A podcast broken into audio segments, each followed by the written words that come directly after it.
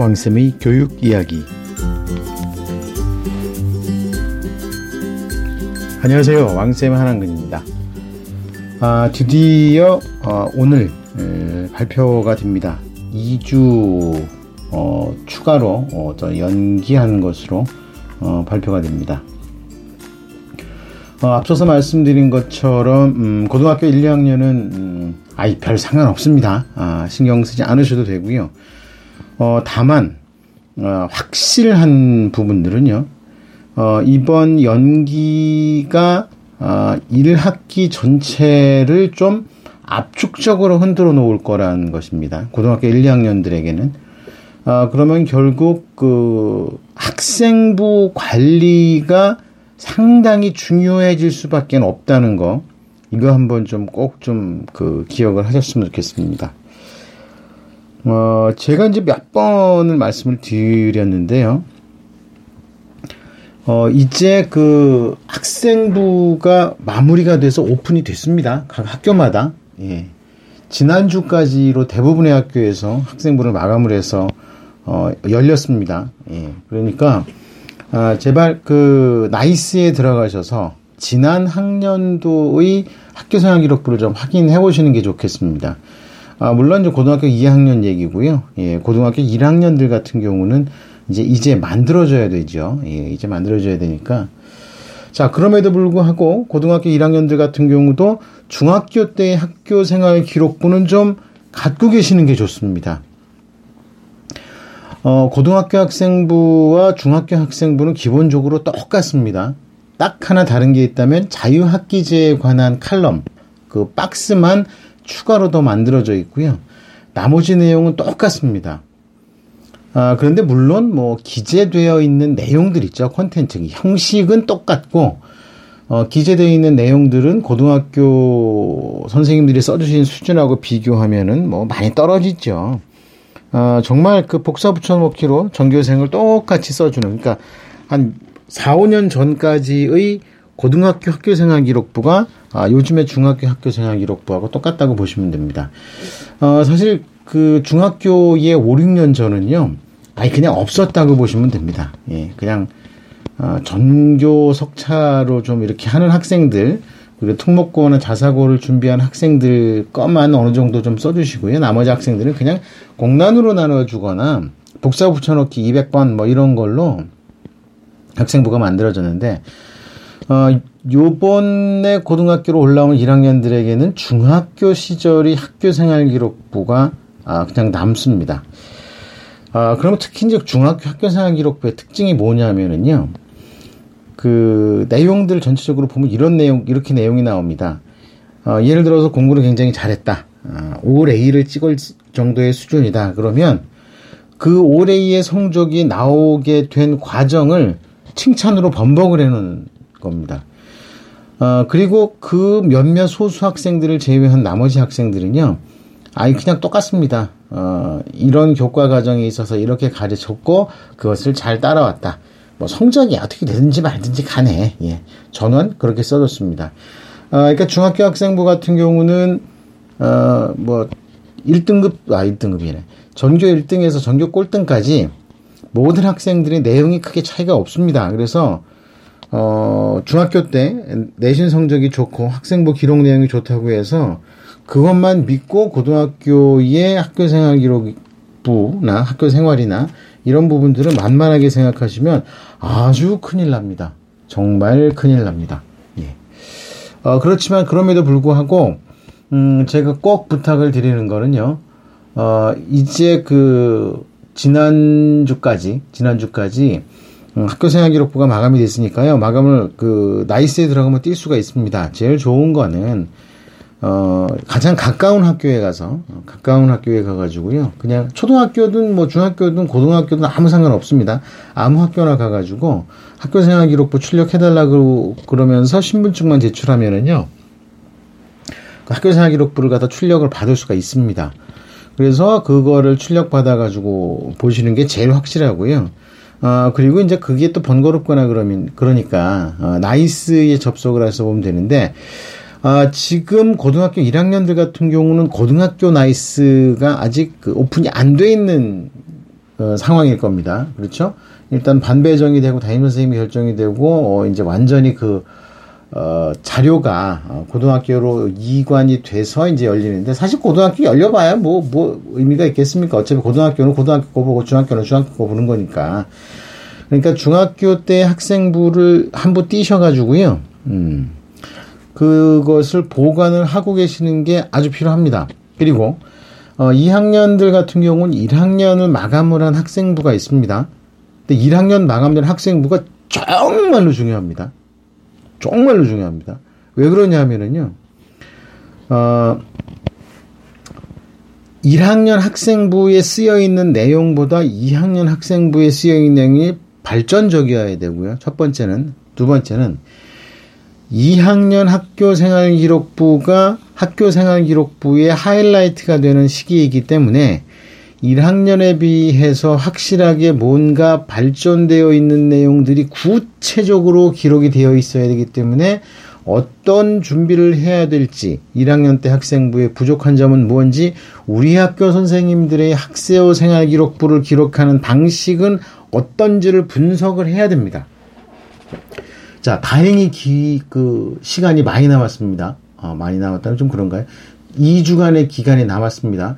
학교 생활 기록부를 분석하고요. 거기에 맞춰서 2학년 학, 그 생활을 설계하는 부분들. 이거 엄청나게 중요한데요. 그냥 1학년 때 학교 생활 기록부 이렇게 보면 성적만 대충 보고, 아, 얘가 몇 등급 했구나 그러고서 열심히 해. 이렇게 하면은, 아, 답이 안 나오는 게 요즘에 입시라고 제가 분명히 말씀을 드렸습니다. 참 안타깝고 답답한 게 그런 겁니다. 아, 우리 아이는 공부 되게 잘해요. 그러니까 서울대 갈 거예요. 우리 아이는 공부 되게 잘해요. 그러니까 의대 갈 거예요. 그 공부 잘한다는 의미가 그냥 성적 잘 나오는 거거든요. 근데 이제 늘 말씀을 드리잖아요. 예를 들어서, 어, 특목고나 자사고 최상위권 학교를 간 학생들 같은 경우는, 아, 간, 아, 자녀를 두고 있는 학부모님들은 그런 말씀을 솔직히 잘 안 하세요.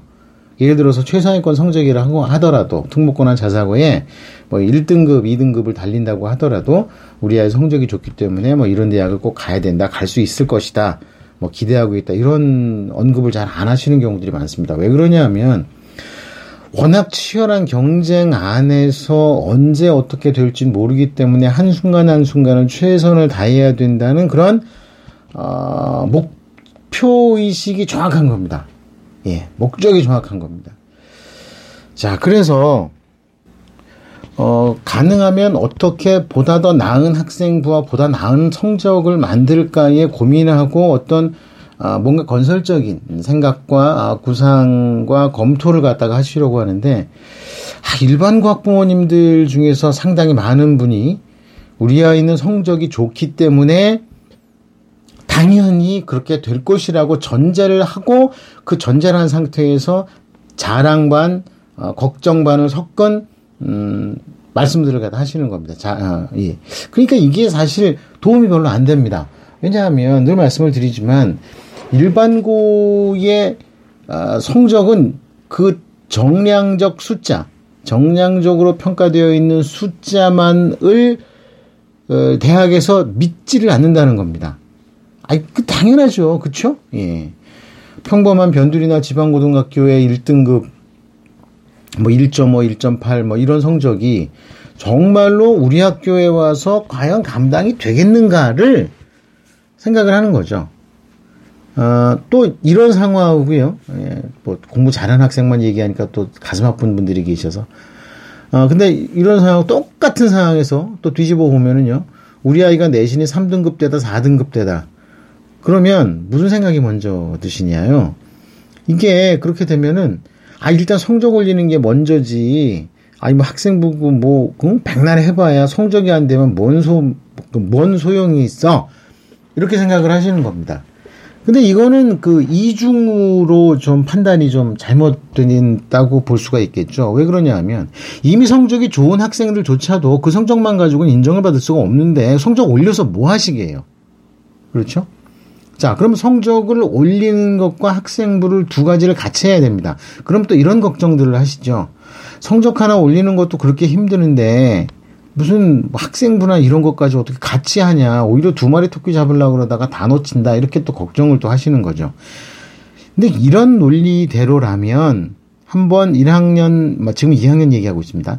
아, 한번 1학년 때 성적이 낮으면 끝장이 났고, 그러니까 아, 이 내신은 포기하고 수능으로 가자. 뭐 이런 아주 단순한 논리가 됩니다. 아니 내신 성적도 안 나오는데 수능 성적도 어떻게 나옵니까?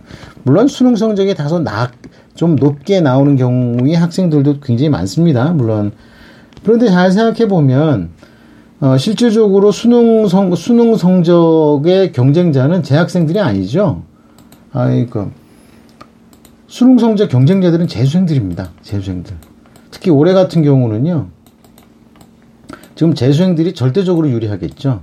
뭐 당연하지 않겠습니까? 지금은 어쨌든 학원들도 다 같이 쉬고는 있다고는 하지만 이미 입시를 경험한 재수생들과 입시를 이제 시작해야 되는데 막 발도 들여놓지 못한 재학생들과 이거 차이가 있겠습니까? 없겠습니까? 그렇죠? 예. 다시 말해서 아, 무리하게 부모님들이 잘 알고 있고 이해하고 있는 부분들만 만들어 가려고 한다면 그거는 답이 안 나오는 상황이 돼버린다는 겁니다. 예. 그러니까 어, 부모님들이 일반적으로 아시는 음, 그 입시의 환경과 상황과 현재 닥치고 있는 이런 상황은 전혀 다르고 특히 올해 같은 경우는 완전히 새롭게 재구성을 하고 아이들과 함께 호흡을 적극적으로 잘 맞춰야 된다는 겁니다. 그런데 이게 학생이나 학부모님들이나 다 준비가 안 돼 있어서 지금 답답한 상황이 된 겁니다. 그렇기 때문에 반드시 나이스를 확인을 하시고 지난 학년도의 학교생활 기록부를 다운로드 받거나 print screen을 하셔가지고 그 내용을 잘 읽어보고 장단점을 찾아서 어, 좀 조정을 해야 된다는 부분들입니다. 그렇지 않으면 문제가 아주 많이 심각해집니다. 네. 자, 요거 꼭 좀 기억을 해 주셔야 됩니다. 예. 어, 그래서 1학년과 2학년 그렇고, 이제 3학년들 같은 경우는요, 아, 지금 이런 상황이 되면서, 어, 또 어떤 학생들은 뭐 수능 준비 많이 걱정을 하죠. 어, 근데 뭐 어제도 말씀드렸지만, 아, 이 상황이 이렇게 돌아가면 무조건 재수생들이 더 유리한 상황으로 갈 수밖에 없습니다. 어, 어떻게 됐든지 간에 일단 수시에서 승부를 걸고, 어, 수능으로 도전을 한다는 마음을 먹는 순간은요, 올해 수능으로 성공한다는 기보다는 재수로 가서 성공할 가능성이 더 높다는 거, 그럴 가능성이 훨씬 음, 많다는 것을 우선 인정을 해야 됩니다. 어, 그것부터 인정을 하고 나면 뭔가 그 방법이 나올 수가 있습니다. 그렇지 않으면은요, 아, 이거 답 없다는 거, 그것부터 어, 인정을 하는 게 에, 예, 좋을 거라고 제가 분명히 말씀을 좀 드립니다. 자, 이런 상황들이 되고 나니 참, 음, 안타까운 부분들이 되게 많습니다.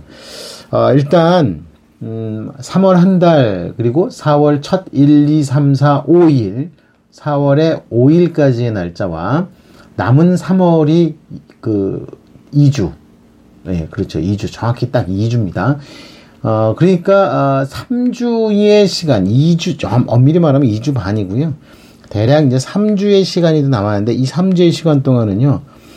음, 어제는 제가 좀 타이트하고 하드하게 좀 밀어붙여 보자. 아, 라고, 어, 제가 말씀을 드렸는데, 아, 요 부분들을, 과 함께 이제 부모님들이 하셔야 될 부분들을 지금 말씀을 드리려고 하는 겁니다. 부모님들께서는요, 좀 냉정하고 차분하게, 어, 중학교 때의 학생 부를 띄워 놓으시거나, 고등학교는 중학교 때까지 할 필요, 2학년은 곧 중학교 갈 필요는 없고요. 아, 지난 1학년 때 학생부, 고3은 고등학교 1학년과 2학년의 학생부를 꺼내놓고 과연 어떻게 전략, 어떤 부분들이 어, 지난 학생부의 장점이고 단점이고 약점이고 또 준비해야 될 건지를 한번 파악하는 게 필요하고요. 그런 맥락에서 보면 제가 앞서서 말씀을 드렸던 한양대학교 학생부 종합전형 안내서에 나와 있는 예시 사례와 한번 비교를 하면서 어, 분석을 해보는 것이 반드시 필요하다. 자, 이렇게 말씀을 드립니다. 그리고 그거를요, 부모님 혼자 하시지 말고 우리 학생들하고 자녀들하고 같이 하는 게 좋고요. 아, 물론 뭐 이게 전문적인 영역이긴 합니다. 아, 그렇지만 이 본인들의 학교 생활 기록부를 갖다가 학생들이 한번 전체적으로 쭉 훑어보는 것만으로도 충분히 의미 있는 어, 시간을 보낼 수 있다는 거, 이거 좀 꼭좀 좀 기억을 해주셨으면 좋겠습니다.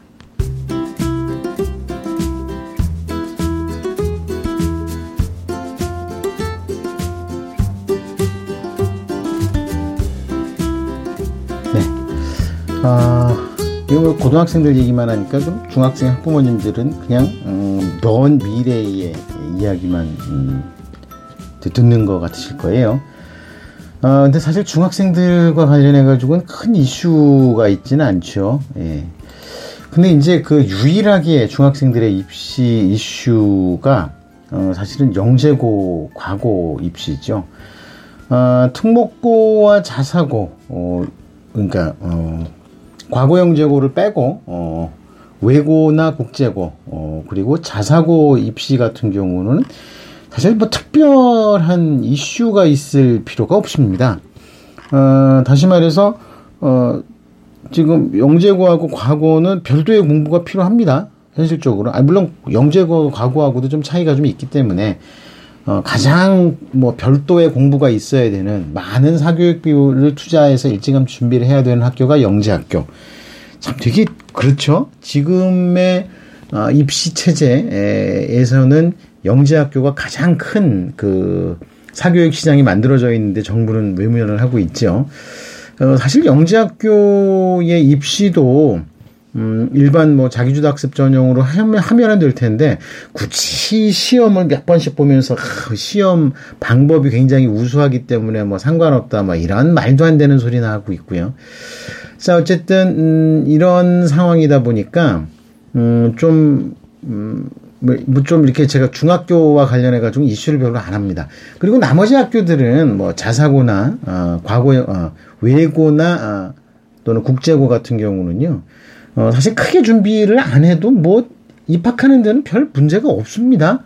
예, 생각보다, 생각보다, 어, 입학하기가 과히 이렇게 어렵지가 않습니다. 물론, 어, 뭐 대원 외고라든지 뭐 이런 학교, 어, 또 뭐, 어, 외대부고라든지 뭐 이런 전국 단위 자사고는 조금 어렵기는 하지만 아니 솔직히 그런 학교를 가가지고서 어, 대학을 가는 방법이나 과정이나 일반고를 가는 과정이나 방법이나 요즘에는 뭐 대동소이합니다. 큰 차이가 없습니다. 더더욱이 지방 특목고들, 지방 외고나 뭐 국제고들 또는 또는 광역자사고 같은 경우는 웬만한 그 지방의 일반고하고 뭐 입시 실적이 뭐 크게 차이가 안 나기 때문에 그건 뭐 다 뭐 별다르겠습니까? 그쵸? 예. 뭐 그렇게 생각을 한다면 결국은 영재고 남았는데 이 영재고 같은 경우는 지금 좀 다들 멘붕인 경우들이 굉장히 많습니다. 왜 그러냐 하면, 영재고는 어차피 학원 다니지 않으면 안 되거든요. 입시를. 뭐 혼자 준비해 가지고서 영재학교 합격했다. 아이건. 아, 어떻게 보면은 아주 드문 사례거나 일반화할 수 없는 사례는 거죠.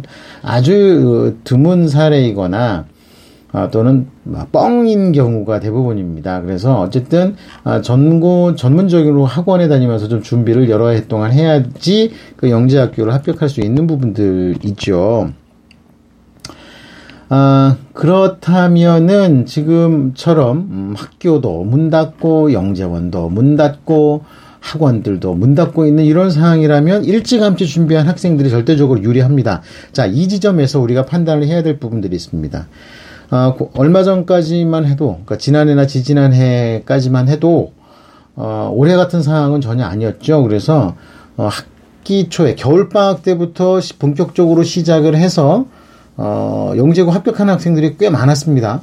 어, 그, 뭐 나름 뭐 예전보다는 영재고가 그래도 약간은 좀 가기가 좀 쉬워져서 어, 그렇게 준비해가지고 가는 학생들도 꽤 있었는데 지금 같은 상황이라면 어, 아직 뚜렷한 영재고를 준비하는 음, 그런 준비가 어느 정도 되어 있지 않았다면 사실 지금부터 준비해가지고 될까요? 혼자서 공부해서 될까요?